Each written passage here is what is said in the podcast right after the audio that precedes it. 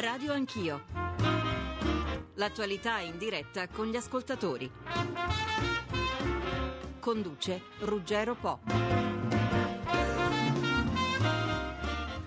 Debiti della pubblica amministrazione con la firma del Capo dello Stato al decreto legge del fine settimana. Da oggi comuni, enti locali, ASL, Stato possono cominciare a pagare gli arretrati alle imprese che aspettano questi soldi da anni. Molti gli incartamenti che i creditori dovranno compilare per certificare di averne diritto, ma salvo incidenti di percorso durante l'iter parlamentare, entro l'anno dovrebbero essere liquidati 20 miliardi, altri 20 nel 2014 ridurre i debiti senza compromettere l'uscita dell'Italia dalla procedura per deficit eccessivo può essere possibile, dice l'Europa, che però si riserva di controllare i conti a maggio. Denaro che basterà a mettere in moto la macchina della ripresa di fronte ai dati sull'occupazione che sono sempre più drammatici. Basta citare oltre un milione di licenziati nel 2012 e un milione e seicentomila di disoccupati che di ogni età che rinunciano a cercare un nuovo lavoro. Saluto il vicepresidente di Confindustria Vincenzo Boccia, buongiorno. Buongiorno a lei. Um, Boccia, um, questo, questo, denaro che viene messo in circolo da oggi, come dicevo, eh, potrà essere la scintilla in grado di fare ripartire il motore. Lei come, come valuta questo decreto? Noi lo valutiamo positivamente, è chiaramente una condizione necessaria ma non sufficiente per la ripresa, si tratta di un primo passo importante di presa di coscienza e direi di una normalizzazione di rapporto della pubblica amministrazione verso le imprese. Stiamo parlando di uno stock di debito che la pubblica amministrazione deve alle imprese e chiaramente determinerà due effetti positivi. Uno è un flusso di credito che speriamo arrivi presto alle imprese e l'altro una dimensione di fiducia che nel sistema economico in questo momento si ha tanto bisogno perché eh, da dopo la campagna elettorale in particolare siamo entrati in una dimensione di ansietà.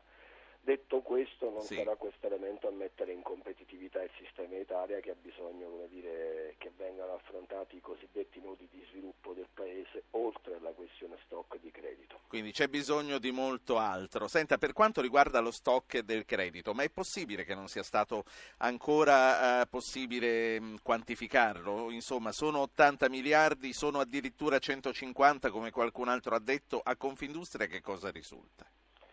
Noi risulta diciamo, che siamo intorno a una cifra dei 90 miliardi. Il problema che abbiamo nel Paese è che purtroppo andiamo sempre avanti per traumi. Quando la misura è colma si riesce poi ad intervenire su alcuni aspetti come questi. Devo dire che è stata positiva eh, il recepimento della direttiva Let Payment della Comunità Europea che dovrebbe eh, dire, obbligare gli enti pubblici per il futuro a pagare entro 60 giorni. Abbiamo tra i 100 cosiddetti 60 miliardi calcolati un po' dalla Comunità Europea, purtroppo 90 sono i nostri e cioè riguardano l'Italia in questa brutta abitudine che si aveva e si è avuto e si ha purtroppo tuttora, perché fino a quando non vedremo la liquidità dobbiamo parlare sempre in questi termini, di una pubblica amministrazione che usava, tra virgolette, usa le imprese private per finanziarsi. Chiaramente questo comporta non solo una dimensione di liquidità ma anche un costo del credito eh, rilevante. Eh, è evidente Sì. che mettere un flusso eh, di decine di miliardi e speriamo che questo sia solo un primo passo perché come lei ha segnalato eh, qui parliamo di 40 miliardi, se sono 90 il debito che la pubblica amministrazione deve verso le imprese evidentemente dobbiamo immediatamente lavorare sulla Certo. ipotesi diciamo, degli altri 50. Senta, lei ha detto c'è bisogno di molto altro. Quali restano gli altri nodi da sciogliere e soprattutto che cosa dovrà fare il governo che verrà? I nodi da sciogliere sono diciamo, concentrarsi su tre questioni fondamentali del Paese che sono debito, deficit e crescita e purtroppo data la fase recessiva vanno affrontate tutte e tre contemporaneamente. Non possiamo avere un tempo per il deficit, un tempo per il debito e un tempo per la crescita. Le posso citare qualche dato per farle capire dove intervenire. Eh, Una impresa italiana rispetto ad un'impresa tedesca paga 20 punti di tasse in più, paga il 30% di costo dell'energia in più e paga un tasso di interesse superiore a un'impresa tedesca data la questione spread.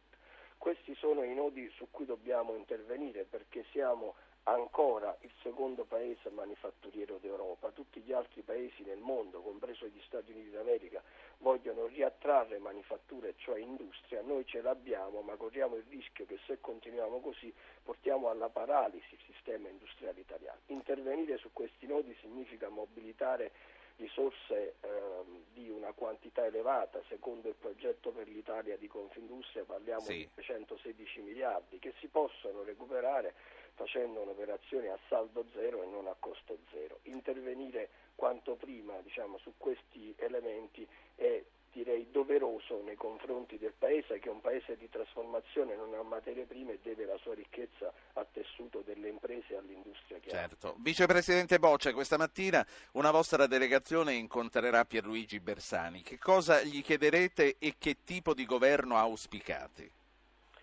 Ma noi gli chiediamo di prendere consapevolezza di un'emergenza economica che il Paese sta vivendo e sta vivendo da troppo tempo, dal 2007 abbiamo perso 8 punti di PIL che in valore assoluto significa 100 miliardi di euro di ricchezza. Prendere consapevolezza di questi dati e di questa emergenza economica significa recuperare quello spirito del dopoguerra che il Presidente Squinzi richiama spesso, che significa passare dagli interessi alle esigenze del Paese Prendere consapevolezza di questo significa vivere di confronto e non di conflitto e costruire un paese che dobbiamo salvare tutti insieme con un atto di grande responsabilità e cioè la fine delle tattiche e l'inizio di verifica di dossier sui contenuti e di interventi sui nodi di sviluppo che ho citato prima. Lei cita lo spirito del dopoguerra, in qualche modo noi stiamo attraversando una guerra anche se combattuta senza armi convenzionali? Ma io direi di sì, noi siamo nel pieno di un'economia di guerra. Se lei pensa che nel dopoguerra, nel 1945, il reddito degli europei e degli italiani andrò, andò indietro di 20-30 anni e adesso noi siamo ritornati a un reddito pro capite del 96, cioè siamo andati indietro di 15-16 anni, se non siamo adesso in un'economia di guerra e non ne prendiamo consapevolezza con 41 imprese al giorno che chiudono, imprese manifatturiere evidentemente non abbiamo come dire, eh, consapevolezza di quello che sta accadendo. Di fatto l'economia reale non può aspettare i tempi del paese legale, questo è il messaggio diretto che sarà dato a Bersani oggi. Se, eh, appunto, ho provato a chiederglielo due volte e non mi ha risposto, posso anche capire la sua prudenza. Che tipo di governo auspica? Ma guardi, noi diciamo, lei sa che siamo equidistanti dai partiti e non dalla politica e quindi di conseguenza non le rispondo su questa cosa volutamente perché non vorrei dire, fare sponda all'uno o all'altro partito. Noi chiediamo dire, consapevolezza dell'emergenza e quindi dire, a tutti i partiti presenti nel Parlamento di essere coerenti. Io penso e noi pensiamo che non possiamo aspettare altro tempo per un'altra campagna elettorale perché qui parliamo di mesi, non più di anni, dire, in cui possiamo attendere, in cui le nostre aziende possono ancora continuare a resistere. Quindi Confindustria dice scongiuriamo l'ipotesi di un voto subito. Assolutamente, però Confindustria dice facciamo delle cose sui contenuti e non sulle tattiche. Per favore, cari parlamentari tutti, compreso le mie entry, mettetevi dire, nella condizione di affrontare l'economia reale immediatamente. Le chiedo, sì, le chiedo, un'ultima cosa e la lascio, Vicepresidente Boccia. È meglio o peggio oggi che 15 mesi fa, nel novembre del 2011? Molto peggio, molto peggio anche se i partiti hanno a riferimento solo lo spread e quindi se guardavamo lo spread a novembre eravamo peggio, se guardiamo i dati dell'economia reale siamo molto peggio. È quello che stiamo tentando di dire, non aspettiamo che lo spread riaumenti, lo stato dell'economia reale è molto peggio di quel novembre e proprio perché è molto peggio di quel novembre occorrerebbe una grande consapevolezza e corresponsabilità di tutti. La saluto e la ringrazio. Vincenzo Boccia, vicepresidente di Confindustria. Ministro Fornero, buongiorno. Buongiorno a lei e a tutti gli ascoltatori. Elsa Fornero, ministro del welfare, il vicepresidente di Confindustria dice è molto peggio che nel novembre 2011 quando voi partiste per questa impresa. A parte le responsabilità, è un'analisi che lei può condividere? Beh, lo stesso vicepresidente Boccia ha differenziato. Noi siamo arrivati con la prospettiva eh, realistica cioè con una alta probabilità di crisi finanziaria e il compito che è stato dato a questo governo era di allontanare la prospettiva della crisi finanziaria dal paese, allontanare il paese da questa prospettiva tragica. Eh, questo il governo ha fatto. Eh, io vorrei dire, è vero, noi siamo stati accusati di essere il governo dell'austerità. Eh, io in un certo senso mi ci riconosco in una riforma delle pensioni che è stata severa, ma voglio difendere quello che invece pochi difendono, che è una riforma del mercato del lavoro che guarda al futuro e quindi crea esattamente le premesse perché si possa parlare di ripresa. Guardi, io sono qui a Oslo, c'è la riunione dell'Organizzazione internazionale del lavoro, è un'organizzazione alla quale partecipano moltissimi paesi. Ieri abbiamo discusso tutto il giorno e tutto il giorno di lavoro. Ci sono poche eccezioni in Europa di paesi che hanno una bassa disoccupazione.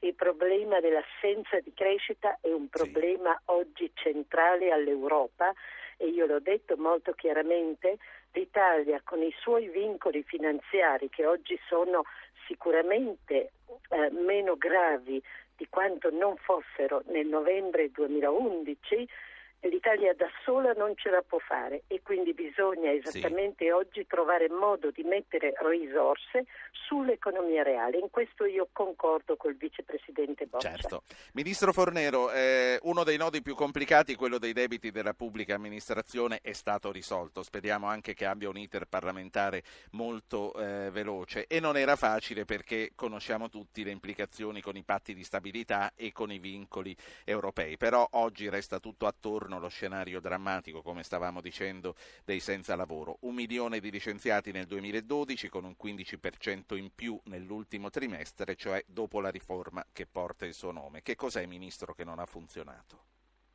Beh, intanto la lettura dei dati. Noi siamo un paese eh, dove i dati sono eh, spesso dati in maniera frammentata e non eh, facilmente interpretabile o almeno interpretabile in maniera molto diversa l'uno dall'altro, il che si presta a dare interpretazioni personalistiche piuttosto che oggettive. Ci aiuti allora a vedere eh, il bicchiere mezzo pieno. Sì, beh, guarda, bicchiere mezzo pieno adesso non so, io vorrei dire che eh, questi dati, che peraltro sono di fonte ministeriale, riguardano dati amministrativi, riguardano rapporti di lavoro di qualunque tipo quindi riguardano ehm, attivazioni di rapporti di lavoro a tempo determinato oppure di collaborazioni oppure eh, di lavoro a chiamata oppure di lavoro dipendente a tempo indeterminato e cessazioni. Le cessazioni sono cessazioni per cause diverse. Per, eh, per esempio licenziamenti e licenziamenti ci sono di diversa sono licenziamenti di diversa natura, ma anche perché per esempio ci sono dimissioni o perché ci sono diciamo, procedure collettive che poi portano a programmi di mobilità nei quali le persone hanno accesso a ammortizzatori sì. sociali. Uno, uno, degli aspetti che per esempio non è stato sottolineato è il fatto che c'è una drastica riduzione delle dimissioni. Ora, quando io sono arrivata a fare il ministro, da molte parti mi si chiedeva a gran voce fai qualcosa per contrastare le dimissioni in bianco. Dimissioni in bianco, lei sa che è un fenomeno che riguarda soprattutto le donne, molto diffuso, per il quale una persona firma un foglio in bianco che poi viene usato per dire grazie che ti sei dimesso nel momento in cui il datore di lavoro certo. vuole licenziare Basta la mettere la data e si manda via il, il lavoratore. ecco, io credo che il dato positivo sia la grande riduzione delle dimissioni. Allora vuol dire che prima in effetti avevamo un certo numero di eh, dimissioni che non erano di licenziamenti mascherati, diciamo. Quindi ecco. Eh. Allora questo, questa sostituzione, ehm, allora noi abbiamo i dati, non abbiamo ancora un'analisi di causalità, non sappiamo dire se una cosa ha causato l'altra, ma sicuramente questi dati puntano verso una sostituzione di dimissioni finte con licenziamenti, cioè a un certo punto certo. se l'impresa vuole licenziare una persona se ne assuma la responsabilità, c'è una eh, aper- aperta assunzione di responsabilità, c'è anche il sì. fatto che eh, questa impresa deve, dare, deve pagare una certa somma perché poi la società deve attrezzarsi per prendere la persona che è stata licenziata in carico e aiutarla certo. non solo con un reddito monetario fino a quando non ha un lavoro, mm. ma aiutarla a trovare un nuovo lavoro. Ministro, allora sì, mm, è chiaro, quindi lei sta dicendo attenzione, la situazione è grave, ma guardate che i licenziamenti, benché mascherati, c'erano anche prima con le lettere di dimissione in bianco. Poi dovremo vedere i dati. Ministro, prima di lasciarla ai lavori di Oslo, le faccio sentire una considerazione che fa un nostro ascoltatore, Francesco da Palermo. Prego Francesco. Chiedo a tutti Buongiorno. sintesi perché ho parecchi ospiti da far parlare questa mattina. Francesco, prego. Buongiorno Ruggero, un saluto a lei e al Ministro. Il Ministro Fornero, la riforma delle pensioni del mercato del lavoro, che sono state emanate da quasi un anno, avevano come fine da un lato l'ammodernamento e la sostenibilità del sistema previdenziale dall'altro la facilità di accesso al mercato del lavoro. Ma la forma finale dei due provvedimenti citati rispecchia quella che era la sua idea di fondo oppure sono figli del compromesso fra il governo e la maggioranza cosiddetta ABC che vi sosteneva. E sì. a proposito di questa grande coalizione ABC, secondo lei è la migliore strada perseguibile per uscire dallo stallo in cui versa il Paese? Oppure conoscendo l'eterogeneità delle varie forze politiche, quest'unione può solo essere ancora scusate, un aggravio sì. a quello che è la strada istituzionale? Buona giornata. Grazie a lei Ministro. Allora le chiedo sintesi, quello che ha fatto era quello che lei voleva fare o quello che ha dovuto fare alla fine? Beh, sai, i vincoli nelle scelte collettive sono sempre moltissimi, non è che il ministro o il governo hanno tantissimi gradi di libertà. La riforma delle pensioni, lo ribadisco, è stata fatta in emergenza. Ehm, quello che io penso quella riforma ha realizzato è una cosa molto importante che al momento si vede poco ed è un grande riequilibrio nei rapporti tra le generazioni, perché noi piangiamo sulle persone alle quali abbiamo chiesto, ed è un sacrificio duro, io lo riconosco, di lavorare di più, ma piangiamo al tempo stesso sui giovani che debbono peraltro sopportare l'onere Senta. dei pensionamenti a età ancora ma, relativamente giovane. Ma sul pasticcio Quindi... degli esodati, eh, lei pensa che ci sia qualcuno che era atteso qualche trappola alla fine? Guardi, io credo che ci fosse, se posso usare questo termine, non vorrei che sembrasse brutale, una grande ignoranza collettiva e anche una grande irresponsabilità, perché tutti questi accordi privati fatti senza che ci fosse una conoscenza, ma implicitamente ponendone l'onere a carico della collettività, perché questo è, beh, tutti questi accordi quantomeno mostrano una situazione di leggerezza nella quale eh, noi ci siamo trovati senza saperne prima il numero, ma nessuno poteva saperlo, e poi forse qualche, diciamo così, distorsione intenzionale nell'uso dei dati c'è stata, questo penso di poter La ringrazio per la chiarezza. Ministro Fornero, grazie per essere stata con noi a Radio Anch'io. Buona giornata. Grazie anche a lei e a tutti gli ascoltatori e buon lavoro. Grazie. Stefano Scarpetta, vice direttore della sezione Occupazione, Lavoro e Affari Sociali dell'Ocse. Buongiorno professore. Buongiorno a voi. Professor Quadro Curzio, buongiorno. Buongiorno. Alberto Quadro Curzio, economista, vicepresidente dell'Accademia dei Lincei. Professor Scarpetta, qual è lo specifico dei dati italiani sulla disoccupazione, sui licenziamenti rispetto alle medie europee? C'è uno specifico italiano? Ma c'è uno specifico italiano nel momento in cui eh, il tasso di disoccupazione generale italiano eh, si avvicina a quello della media europea e della zona euro.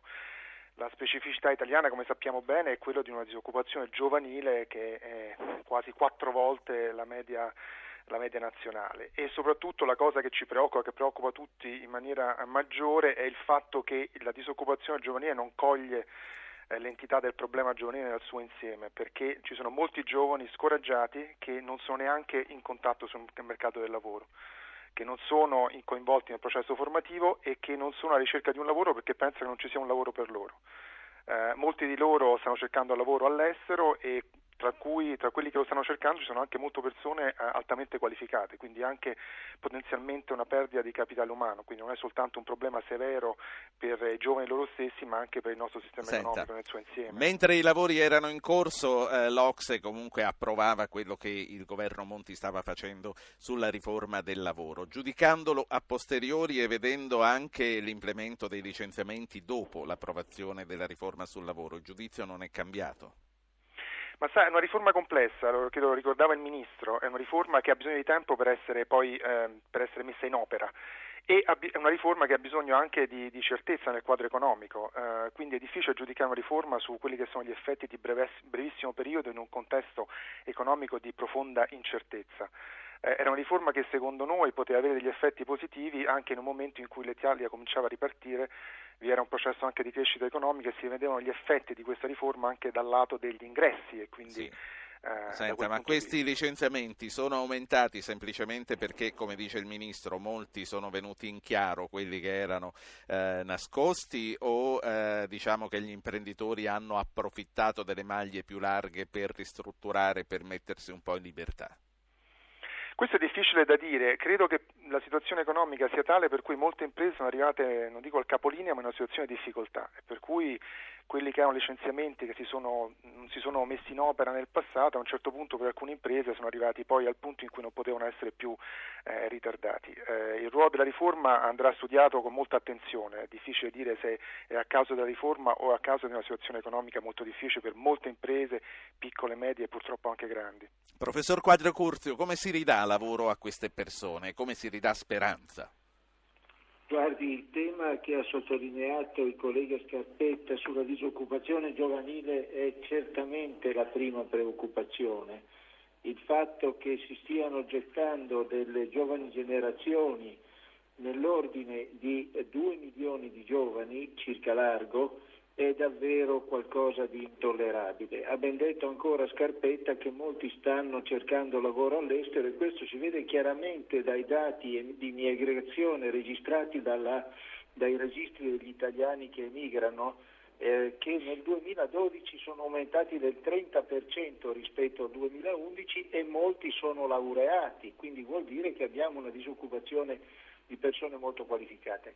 Per ridare lavoro, o meglio per dare lavoro a queste persone, bisogna rilanciare l'economia e rilanciarla su delle filiere specifiche, non genericamente, poiché l'Italia ha il suo punto di forza nella manifattura, che tra l'altro ha un indotto molto significativo anche sui servizi, bisogna sì. puntare molto sulla manifattura attraverso una serie di, eh, consider- di misure di natura fiscale prevalentemente selettive che vadano a premiare quella manifattura che è competitiva rispetto alla dinamica internazionale. Sì. Vi propongo l'intervento di un ascoltatore. Giuseppe, buongiorno. Buongiorno a lei e a chi ci ascolta. Prego. Volevo solo fare una domanda molto semplice, direi agreste. Eh, chi redige un bilancio, è vero che non è quello familiare, è quello di uno Stato dove le poste sono tantissime però non conoscere i propri debiti è un limite. Le devo dire una cosa, gli aggiungo questa. Naturalmente, eh, nella misura in cui si onorano, lo Stato decide di pagarli, non vedo perché evidentemente ci sia un'Europa che comincia a dire forse eh, aumenta il debito, aumenta niente perché evidentemente è iscritto, punto e basta. Ora le aggiungo, io ho lavorato 50 anni in un'impresa di costruzione, direi la più grande che, ci, che c'è in Italia. E le devo dire che è endemico il fatto che l'amministrazione non paghi. Non paghi quando lei fa lo stato d'avanzamento, che sono soldi certificati, evidentemente se ha i soldi glieli dà, se non ce li ha ricorre dopo tre mesi agli interessi passivi ma le imprese devono pagare gli operai non con gli interessi passivi, certo. con i quattrini. Il, suo, il concetto è molto chiaro, giro la sua osservazione al professor Quadro Curzio, poi torno a Scarpetta per concludere con lui il discorso sul lavoro. Professor Quadro Curzio non fa una piega alla considerazione del nostro ascoltatore, dice se hai debiti li devi pagare e non è ammissibile che un'Europa ti dica per rimanere nei vincoli eh, che ti ho dato non devi pagare i tuoi creditori. A termini di buon senso è certamente così e tuttavia va fatta una distinzione. Per quanto riguarda i debiti pregressi rispetto all'anno corrente, l'Italia li aveva accumulati anche in violazione di quella che era una prassi europea, perché in media in Europa erano 60 giorni di ritardo, l'Italia in media era 180 giorni con delle punte fino a 700 giorni in taluni comparti, in talune zone del Paese. Dal primo di gennaio con eh, decorrenza 16 marzo 30 giorni sono i termini per il pagamento dei debiti anche per l'Italia che ha adottato una direttiva europea. E lì si pone il problema che ha segnalato l'ascoltatore se poi il pagamento entro 30 giorni porta a debordare dal punto di vista del deficit, l'Europa ce lo vieta. Qui c'è una contraddizione obiettiva. E allora sotto questo profilo io ho sempre sostenuto e continuo a sostenere che l'Italia deve ricontrattare la propria posizione con l'Unione Europea. Ricontrattarla vuol dire che deve ottenere una eroga tanto quanto l'ha ottenuta la Spagna e la Francia perché altrimenti non riuscirà da un lato a saldare tutto lo stock pregresso e da un altro lato certo. a rispettare quella norma che le prescrive di pagare entro 30 giorni. Poi sarà l'Italia a diventare più efficiente, più rigorosa e anche a tagliare quelle parti di pagamenti che obiettivamente sono di natura certo. dubbia e ce ne sono. Professore, lei eh, rimane con noi, io invece passo a Scarpetta Ox che poi saluto sul, sul lavoro. Eh, si è detto, attenzione, che i giovani hanno ricominciato ad andare all'estero con un flusso superiore agli anni passati. Eh, professor Scarpetta, ma all'estero gli italiani trovano ciò che si sono preparati a fare o comunque vanno a fare quello che capita? Arriveremo anche noi a essere un paese di ingegneri nucleari che poi vanno all'estero a fare i badanti? Ma eh, anche lì il quadro è molto articolato, però eh, i giovani italiani all'estero sono ampiamente apprezzati e li troviamo in posizioni nel mondo universitario, nel mondo dell'impresa eh, e ovviamente in un momento in cui trovare lavoro in Italia è molto difficile, alcuni giovani, tra cui anche alcuni giovani con qualifiche elevate, eh, vanno all'estero a trovare un lavoro che magari non è assolutamente confacente alle loro qualifiche. Però diciamo che siamo, eh, i giovani italiani sono sicuramente apprezzati all'estero ed è per questi che ce li domandano. Ora non c'è niente di male per un giovane avere un'esperienza all'estero, questa è sicuramente un'esperienza che può arricchirli. Il problema è che molti di loro poi rimangono all'estero. Eh, la cosa che ci colpiva, c'è una survey della Gallup recente in cui un terzo dei giovani italiani alla domanda se avessero avuto un'offerta di lavoro all'estero, se l'avrebbero presa, la risposta è sì eh, la media europea è molto più bassa e non è neanche il 20%, quindi c'è una tensione. E nonostante l'Italia sia un paese dove si vive bene, almeno dal punto di vista del clima, quindi questo dovrebbe fare pensare. Eh... C'è molto più del clima, diciamo. Eh, credo che molti di questi giovani, ripeto, quelli che lo fanno per un'esperienza eh, formativa a livello universitario, secondo me è soltanto un'esperienza che li può arricchire. Per molti altri è una scelta forzosa. La saluto. Stefano Scarpetta, vice direttore sezione occupazione, lavoro e affari sociali dell'Ocse. Grazie a lei, 50 secondi di pubblicità. Torneremo con il professor Quadro Curzio e con altri ospiti. Rimanete con noi, 800 0500 001, il nostro numero verde. Giuseppina Paterniti, corrispondente RAI da Bruxelles, buongiorno. Buongiorno a voi. Antonio Tajani, vicepresidente della Commissione europea, oggi a Bruxelles, buongiorno. Buongiorno, buongiorno, a tutti gli ascoltatori. Giuseppina, eh, ieri il ministro Grilli ha incontrato il eh, commissario europeo Ren per riferire su quello che è successo in Italia. È stato un incontro molto lungo. Tu che cosa ci puoi dire e soprattutto se ci sono dei retroscena da raccontare?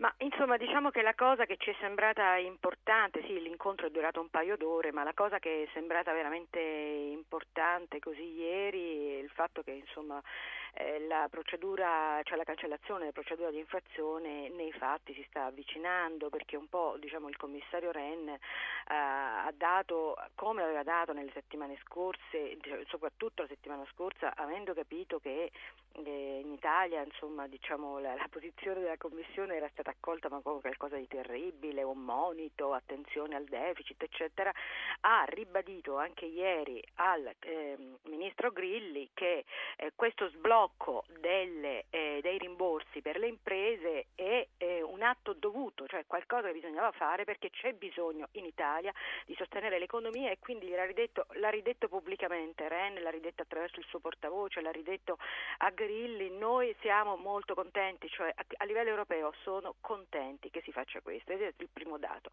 Il secondo è per l'appunto che grazie a questi meccanismi che poi erano stati ovviamente insomma, presi insieme, concertati insomma, tra Roma e Bruxelles, questi me- meccanismi di salvaguardia, alla fine la cosa importante, e l'ha ribadito insomma, questo anche Grilli, è che la Commissione europea si è convinta che non sarà in alcun modo toccato sì. il, ehm, il il processo di risanamento e c'è solo una cautela, una cautela che tra l'altro è stata sollevata ieri mattina dallo stesso vicepresidente Tajani, nel senso che la cautela è che ancora non si sa quanto, quanti sono effettivamente questi debiti della pubblica amministrazione. La eh pubblica certo. amministrazione non è in grado di, eh, di sapere ancora quanti sono e quando si saprà e bisognerà pagarli, bisognerà stare attenti a che ci siano gli stessi meccanismi. Quindi diciamo il procedimento è ancora, non, è, non è così scontato. Se, se per caso ci fossero altri 30 miliardi in ballo non è che si potrebbero pagare così dalla certo. mattina alla sera perché c'è un problema di attenzione estrema per l'appunto sul, sul deficit oltre che sul debito che dal 2015 Tajani, è molto vincolante. Tajani, bisogna dire innanzitutto che la vostra indicazione di un mese fa ha smosso parecchio le cose e ha rimesso in moto la macchina dei pagamenti. Ora eh, sembra che tutto vada bene, il sembra è d'obbligo perché comunque c'è un iter parlamentare e siamo in attesa di una conversione in legge, speriamo teniamo le dita incrociate, speriamo che tutto vada per il meglio e quello che ci chiediamo a questo punto. Davvero in Europa siete tutti convinti che l'Italia sarà in grado di pagare i debiti rimanendo entro i vincoli del 3% o bisogna, come ha detto poco fa il professor Quadrio Curzio, andare a ricontrattare la nostra posizione come già ha fatto la Spagna? Eh, innanzitutto io credo che si debbano fare eh, alcune cose capire quanti sono i debiti che la pubblica amministrazione ha nei confronti delle imprese. Confindustria questi... un attimo fa li ha quantificati in circa 90 miliardi. Sì, beh, l'Abine ha detto 100, le, le, interpretazioni o le cifre eh, di parte o, o di, di, soggetti che non sono lo Stato eh, eh, sono eh, cifre ufficiosi, credibili, eh, probabilmente vere, ma siccome non coincidono abbiamo bisogno di sapere esattamente a quanto ammonta il debito. E la richiesta che abbiamo fatto nel documento famoso che ha smosso le acque del 18 di marzo e una volta tanto credo che l'Europa eh, si sia mossa nella direzione eh, giusta dei cittadini, quindi eh, credo che vada apprezzata la scelta della Commissione europea, un'azione positiva, l'Europa non chiede solo eh, sacrifici agli europei e in questo caso gli italiani, ma lavora anche a favore dell'economia reale, quindi a favore delle imprese e dei cittadini. La seconda cosa da fare è pagare tutto il debito che c'è. Il passo che è stato compiuto è un primo passo positivo da parte del governo italiano, però eh, bisogna pagare tutto il dovuto e soprattutto, su questo io sarò molto vigile, controllerò in maniera severa che non si accumuli un altro stock, vale a dire che si rispetti puntualmente la direttiva europea sul ritardo dei pagamenti da parte della pubblica amministrazione sì. nei confronti delle imprese Quindi, che è in vigore dal 1 gennaio di quest'anno, certo. vale a dire le pubbliche amministrazioni devono pagare entro 30 Quindi, giorni in tutti i settori. Quindi smaltiamo gli arretrati ma soprattutto cominciamo a lavorare bene perché non ne vengano fatti altri. Professor Quadrio Curzio, 20 miliardi, 40 miliardi, 90 miliardi, anche 100, è difficile per un cittadino eh, per primo per me capire di che entità si parla. Quanto, quando diciamo 40 miliardi, di che cosa parliamo? Ci faccia dei punti di riferimento. Ma eh, la cifra è già imponente eh, perché eh, e tuttavia dipende da quanto sia l'ammontare dello stock stesso. Se sono 40 su 70 verrebbe pagato in 12 mesi il 57%, se sono 40 su 90 verrebbe pagato il 44 e certo. addirittura certo. se sono 40 su 120 scendiamo poco più del 30%. Quali sono le tipologie di debiti che la pubblica amministrazione ha verso il sistema produttivo? Io credo che bisogna distinguere tre grandi tipologie. vi sono i debiti eh, maturati nei confronti del settore edilizio che si circa largo si stimano sulla base di 70 intorno a 20 miliardi, ci sono i debiti maturati nei confronti della sanità che sempre sui 70 ma poi andrebbero riproporzionati sui 90, sui 120, sono stimati 40 miliardi e poi ci sono debiti misti nei confronti di altri settori del sistema economico. Questa è la eh, ripartizione comunemente eh, ritenuta accettabile dal punto di vista della ricognizione naturalmente. Ora è chiaro che eh, i due grandi settori che soffrono sono eh, il settore dell'edilizia civile in senso lato, tra cui vi è un'enorme quantità di opere pubbliche piccole e grandi che fanno capo agli enti locali, che tra l'altro sono opere che danno luogo a un forte moltiplicatore e in questo momento il settore dell'edilizia sta soffrendo molto. Quando dico edilizia intendo l'edilizia civile nel suo complesso, non l'edilizia certo. abitativa. La sanità sappiamo che è un altro punto delicatissimo dove tra l'altro eh, nella spending review si è andati giù molto con l'accetta perché lì a mio avviso la determinazione dei cosiddetti costi standard che era stata avviata anche nel processo di ricognizione per il federalismo fiscale era estremamente importante perché non è accettabile che determinati identici strumenti abbiano costi dall'1 a 5 a seconda di dove vengono acquistati e pagati. Ed infine c'è questo coacervo di spese sì. miste che vanno dalle telecomunicazioni a tanti altri servizi che non sono pagati. Quindi la ricognizione è indispensabile anche per capire quali sono i settori che soffrono di più. Allora, io voglio fare sentire a tutti e tre voi, a Tajani, a Quadrio, a Paterniti, l'intervento di un nostro ascoltatore che è Biagio e ha chiamato il numero verde da Lecce. Buongiorno Biagio. Buongiorno, eh, niente, la situazione è questa, sarebbe stato nella prima parte più interessante mh, mm, la mia domanda. Vabbè, Perché, è capitata adesso, la dica lo adesso. So, lo so, sì. lo so. Perché invitate le persone in trasmissione come la Fornero? Io non, ancora non, scusami, non sono riuscito a capire perché invitate questi, questi, squalli, di, questi squalli di personaggi. Sì. I ragazzi non ce la fanno entrare nel mondo del lavoro. Senta, se le dico che chiama un ministro perché rappresenta lo Stato, lei che ma cosa che mi ministro? dice? Ma che ministro? È quello un ministro, eh. Io spero che quando Viaggio, io fermo qui la nostra telefonata. È un rappresentante dello Stato, è un ministro di questo governo e non le permetto di eh, usare questi toni. Se ha una domanda da fare, se ha una considerazione, prego, il microfono è suo, se no ci salutiamo questo, scusami, no, perché poi alla fine è chiaro che la rabbia copre tutto, eh, devi capire pure questo. Allora i ragazzi se ne vanno all'estero, mio figlio parte il 28 se ne va a Londra per lavorare, perché qua non trova lavoro. Le persone si ammazzano perché con 500 euro al mese non ce la fanno, le pensioni d'onore non hanno toccate e questi ancora vanno nei vari radio, televisioni e tutto a parlare di che cosa hanno fatto, che hanno distrutto. Ma che cosa si aspettano? Una lotta armata ancora? Io non ho capito cosa aspettano, le persone stanno morendo, si impiccano, muoiono di fame, tutto, fatemi capire che cosa vogliono in televisione o, o i giornali questi. Io sì. ancora non ho capito. Lei, lei ha ascoltato quello che ha detto il ministro, quindi... Certo che l'ho ascoltato, ma adesso ha, ha, girato intorno, intorno al problema del perché non è andata la sua riforma. Ma non può andare una riforma del genere. In un momento di, che non c'è lavoro, che non si trova, come fa a fare una riforma del genere? Scusami. Vabbè, Grazie, grazie a Biagio. La rabbia è evidente e a volte appunto travalica anche eh, le cose che si dicono. Eh, Vicepresidente Tajani, che cosa risponde a questi cittadini quando manifestano questa insoddisfazione di fronte a questi sacrifici che comunque sono costretti a fare? Sono sacrifici io... che serviranno a qualcosa alla fine? Concludo prima di lasciare perché devo incontrare il ministro dell'industria australiano che è in visita qui a Bruxelles eh, I sacrifici eh, sono utili se sono accompagnati da azioni per la crescita. I sacrifici senza una forte azione per la crescita non solo sono inutili ma rischiano di essere dannosi. Ecco perché eh, sto insistendo, la Commissione europea sta insistendo affinché vengano pagati i debiti della pubblica amministrazione, perché pagare i debiti della pubblica amministrazione significa dar vita a una delle più grandi manovre economiche possibili in questo momento, significa dar eh, stipendi ai lavoratori, eh, rimettere in moto i consumi, eh, far aumentare gli ordinativi quindi per le imprese e significa anche far arrivare nuovi soldi nelle casse dello Stato perché più si produce, più si consuma, più tasse arrivano nelle casse dello Stato. Ecco perché sto insistendo questa è l'unica risposta possibile che la politica e le istituzioni possono dare ai cittadini. Un'azione forte per la crescita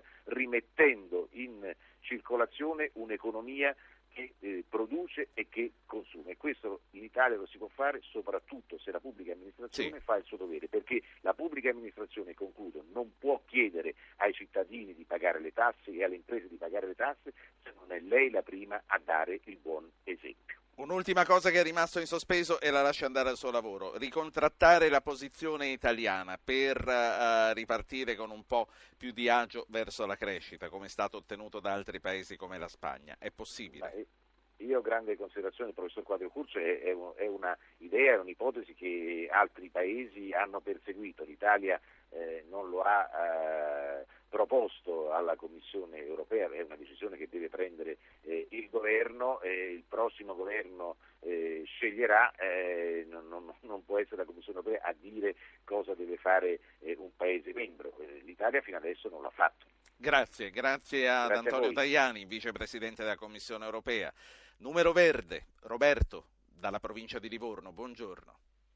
Buongiorno dottor Po, eh, buongiorno a tutti i indicati. Allora, dunque io sono un, un ex padroncino, cioè dopo la, la, crisi del 2011 ho chiuso la vita, ho mandato purtroppo 10 famiglie a casa.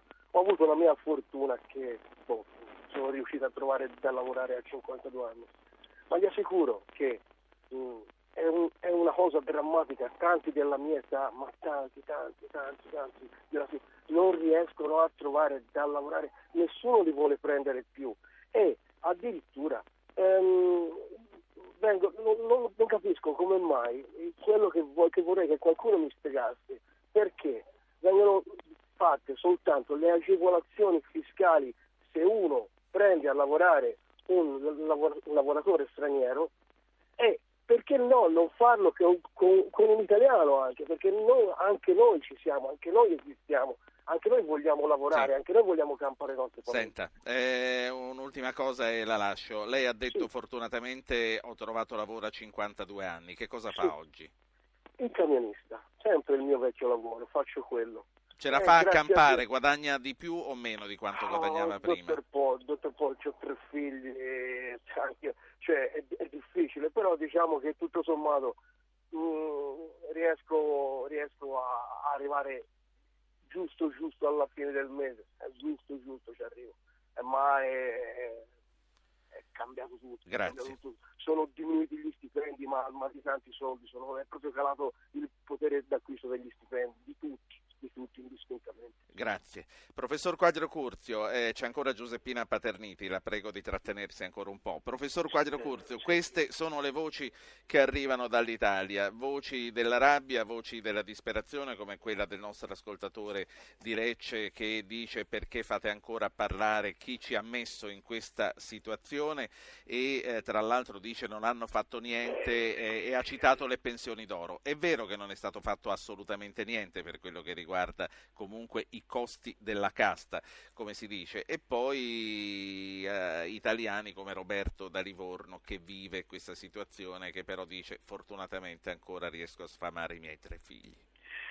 Sono domande davvero uh, molto impegnative e prima di tentare una risposta alle stesse eh, vorrei esprimere un apprezzamento al commissario Tajani che ha lavorato molto bene su temi di economia reale che sono i temi che interessano principalmente al nostro Paese e quindi credo che un grazie gli sia dovuto. Per quanto riguarda le due eh, domande, eh, la prima eh, non hanno fatto niente, eh, richiederebbe un discorso parecchio lungo. Eh, ritengo che andando direttamente sulla questione dei costi complessivi della politica si sia fatto obiettivamente piuttosto poco. So che è difficile perché ci sono molte resistenze, so che un governo tecnico come quello di prima aveva la necessità dal punto di vista diciamo così, delle priorità di mantenersi una maggioranza eh, so che la situazione tuttavia deve essere affrontata molto più eh, vigorosamente. La politica costa troppo, si stima che addirittura giri un milione di persone intorno a questa struttura non è assolutamente concepibile. Eh, in questi giorni si parla dell'Inghilterra, basterebbe andare a vedere qual è l'entità delle persone, i costi della politica in Inghilterra per capire che la differenza rispetto all'Italia è enorme. Per quanto riguarda la seconda domanda, eh, vorrei sottolineare un punto. In Italia eh, ci sono una miriade di piccole e di piccolissime imprese, si stima che le imprese siano almeno 4 milioni, Ebbene, queste imprese diffuse sul territorio hanno certamente dato un grande sostegno all'occupazione e all'economia. Bisogna però trovare anche delle forme di aggregazioni perché la piccolissima dimensione stenta obiettivamente a resistere in un contesto internazionale altamente competitivo. Sotto questo profilo quella misura che è andata a creare le cosiddette reti di impresa anche con benefici fiscali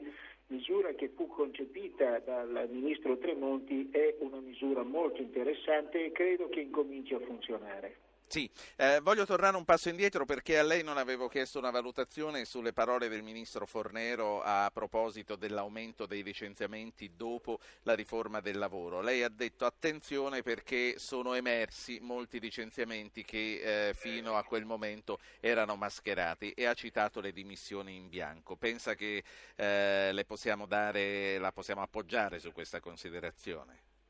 Ma io non sono in grado di confermare o smentire eh, il riferimento del Ministro. Eh, non ritengo però che l'entità complessiva di una riforma possa essere valutata solamente sull'eventuale contenimento delle dimissioni in bianco, che sono ovviamente una cosa non solo illegale ma anche immorale, perché eh, costringere una persona a sottoporsi a, una, diciamo, a, un vincolo di tal natura è veramente illegale e immorale, ma non sono in grado sì. né di confermare né di smentire. Voglio tornare al decreto sullo sblocco dei fondi per la pubblica amministrazione con Giuseppina Paterniti, ma prima ancora con il sottosegretario all'economia Gianfranco Bolillo. Buongiorno sottosegretario Buongiorno. Bolillo. Lei eh, sarà quello incaricato ed è quello incaricato all'interno del governo del collegamento fra governo e Parlamento. Parlamento il, decreto, il decreto è fatto, ma ora ci aspetta un iter parlamentare che probabilmente qualche ostacolo lo presenterà. Quale? Beh, sarà la normale dialettica parlamentare, eh, quindi ci sarà da discutere in Parlamento, noi sosterremo le nostre argomentazioni. Naturalmente noi avremo un obiettivo, che è l'obiettivo che è una sorta di linea del Piave che i saldi non possono essere modificati perché c'è un accordo a livello europeo e soprattutto c'è una risoluzione parlamentare che stabilisce che non possiamo andare oltre il 2,9% di deficit. Detto questo, tutto è modificabile e tutto è perfezionabile. Insomma. Sì. Ma lei che cosa, che cosa, si aspetta? Perché ha detto la normale dialettica parlamentare, salvo che questo è un Parlamento molto diverso, con un governo anche che non è nel pieno delle sue possibilità. Eh, appunto, come le dicevo, noi manterremo la, de- la, difesa della linea del Piave, poi siamo aperti a tutti gli elementi miglioramento del decreto stesso. Cercheremo di accelerare al massimo i pagamenti nel 2013 perché già nel 2014 avremo un clima congiunturale si, aus, si spera almeno migliore di quello di quest'anno, quindi siamo anche noi interessati a dare una, uno, una spinta maggiore all'economia nel 2013, quindi faremo tutto il possibile per accelerare i pagamenti nel 2013. Quando, quando arriverà in Parlamento? Eh, il decreto è stato pubblicato ieri, quindi credo che sia già all'ordine del giorno nei prossimi, nei prossimi all'ordine del giorno saranno questioni di ore, insomma. Non Se... dico di ore, ma di giorni. Il Movimento 5 Stelle, che in un primo momento, ormai si parla di, di settimane fa, l'aveva criticato pesantemente per la questione delle banche e Lombardi aveva detto anche è una porcata. Poi voglio dire, è un po' cambiata la situazione. Pensa che potrà rappresentare un ostacolo? Ma no, io credo di no, insomma, da, da quando abbiamo discusso della, delle modifiche al DEF ho trovato delle persone di grande ragionevolezza, poi al di là delle posizioni assunte in pubblico, poi sai il Parlamento è una grande scuola, eh. perché nel Parlamento bisogna fare i conti con i dati della realtà, con i vincoli che abbiamo, con una complessità del, degli equilibri parlamentari, quindi sono ragazzi, sono giovani, quindi io spero che imparino presto quella che è l'ABC, il lessico parlamentare, che è una grande scuola di vita. Tra l'altro sono... il, fa- il, fatto che in entrambe le Camere ci fosse stata l'unanimità quando è stato il momento di passare appunto, a voi la legge, però foste voi a perdere qualche giorno di tempo e eh, voglio dire, eh, prendendovi perché... anche qualche fulmine. Sì, ma perché abbiamo avuto un, un, contatto molto stretto con le categorie, poi c'era il rapporto con l'Europa. Quindi è stata una gestazione molto complessa del provvedimento. Alla fine abbiamo ottenuto un prodotto che rappresenta un'ottima base di discussione. Detto questo, tutto è sì. perfezionabile, tutto è migliorabile. La saluto, non c'è ragione di temere che non, non venga convertito, vero? No, assolut- non credo proprio, c'è una pressione talmente forte dal Paese che sarebbe un disastro. Sottosegretario Polillo, grazie. Io sto andando verso la fine, voglio tornare a Bruxelles da Giuseppina Paterniti, passando poi anche a un ascoltatore che sta aspettando di parlare.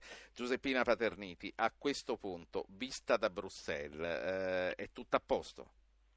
Ma secondo me, diciamo un po' come è stato sollevato, forse sentivo dal professor Quadio Curzio, secondo me il prossimo governo si dovrà porre il problema del ricontrattare tutto qui a Bruxelles. Noi abbiamo visto come in questi giorni, per esempio la Francia che l'aveva detto sin dal primo momento e si è concessa anche il lusso, per esempio, di mettere dei soldi in più sull'istruzione, di assumere gli insegnanti, di, fare, di, di mettere dei soldi sulla ricerca, insomma di fare diciamo, alcune piccole cose, per quanto poi diciamo, normalmente si dice oh la Francia sta messa peggio, però nei fatti non sta messa peggio, perché quest'anno loro non lo raggiungono l'obiettivo di, di bilancio, hanno chiesto un anno in più, la Commissione sta valutando e lo otterranno, così pure la Madrid, Madrid che addirittura ha ricevuto dei soldi in prestito per le banche, così pure il Portogallo che addirittura ieri, come avete sentito, ha avuto la bocciatura da parte della Corte Costituzionale di alcune misure della finanziaria, di fare altri sacrifici, probabilmente avrà un anno in più. Sì. Allora, se le cose stanno così, perché noi abbiamo addirittura dovuto anticipare di un anno?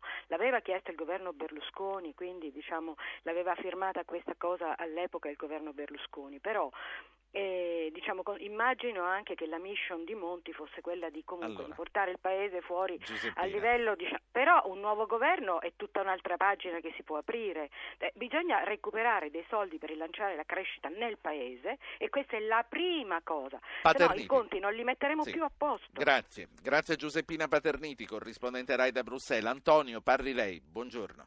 Buongiorno guardi io ho ascoltato con interesse. Buongiorno a tutti intanto eh, però mi chiedo, qui discutiamo di lavoro, ripresa, occupazione, incentivi, ma se entro quest'anno ci aumentano tutte le tasse, tasse, cavoli vari per le aziende e il lavoro effettivamente non c'è, di che cosa stiamo parlando?